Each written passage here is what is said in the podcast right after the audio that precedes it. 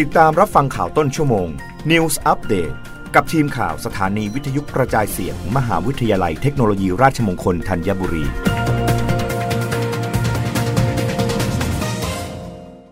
รับฟังข่าวต้นชั่วโมง โดยทีมข่าววิทยุราชมงคลธัญบุรีค่ะ ผู้ว่าราชการกรุงเทพมหานครเปิดตัวนโยบายไม่เทรวม ขอความร่วมมือประชาชนแยกขยะเศษอาหาร เปิดเส้นทางนำร่องสามเขต หนองแขมปทุมวันพญาไทพร้อมพัฒนารถขยะแบบใหม่นายชัดชาติสิทธิพันธ์ผู้ว่าราชการกรุงเทพมหานคร พร้อมด้วยคณะผู้บริหารกรุงเทพมหานคร ร่วมกันเปิดตัวนโยบายไม่เทรวมนำร่องขอความร่วมมือประชาชน ในการแยกขยะเศษอาหาร และกรุงเทพมหานครจัดเก็บแบบไม่เทรวม โดยเริ่มที่เส้นทางทดลองนำร่อง 3 เขต ได้แก่เขตหนองแขม เขตปทุมวัน และเขตพญาไทโดยนายชัดชาติกล่าวว่าภาพรวมของสถานการณ์ขยะในกรุงเทพมหานคร พบว่ากรุงเทพมหานครมีขยะจำนวนกว่า 8,000 ตันต่อวัน เป็นขยะเศษอาหารมากกว่า 50%นโยบายไม่เทรวมจึงขอความร่วมมือประชาชน แยกขยะออกเป็น 2 ประเภทแบบง่าย ได้แก่ขยะเศษอาหารและขยะทั่วไป ออกจากกัน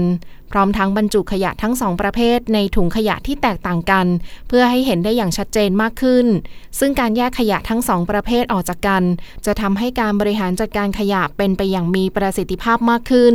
จะสามารถส่งขยะไปรีไซเคิลทำปุ๋ยหมัก หรือส่งขยะไปทำเชื้อเพลิงแบบ RDF ได้มากขึ้น ลดการฝังกลบขยะที่จะก่อให้เกิดปัญหาอีกมากมาย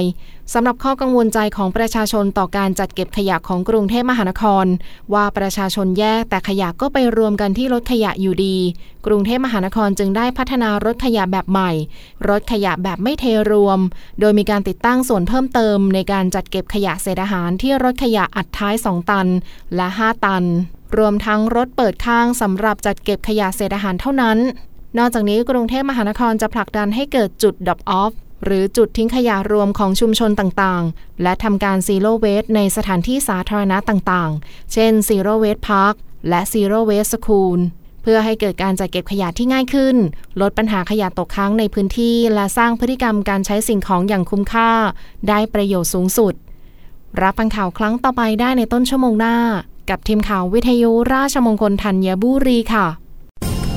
รับฟังข่าวต้นชั่วโมง News Update ครั้งต่อไป กับทีมข่าวสถานีวิทยุกระจายเสียง มหาวิทยาลัยเทคโนโลยีราชมงคลธัญบุรี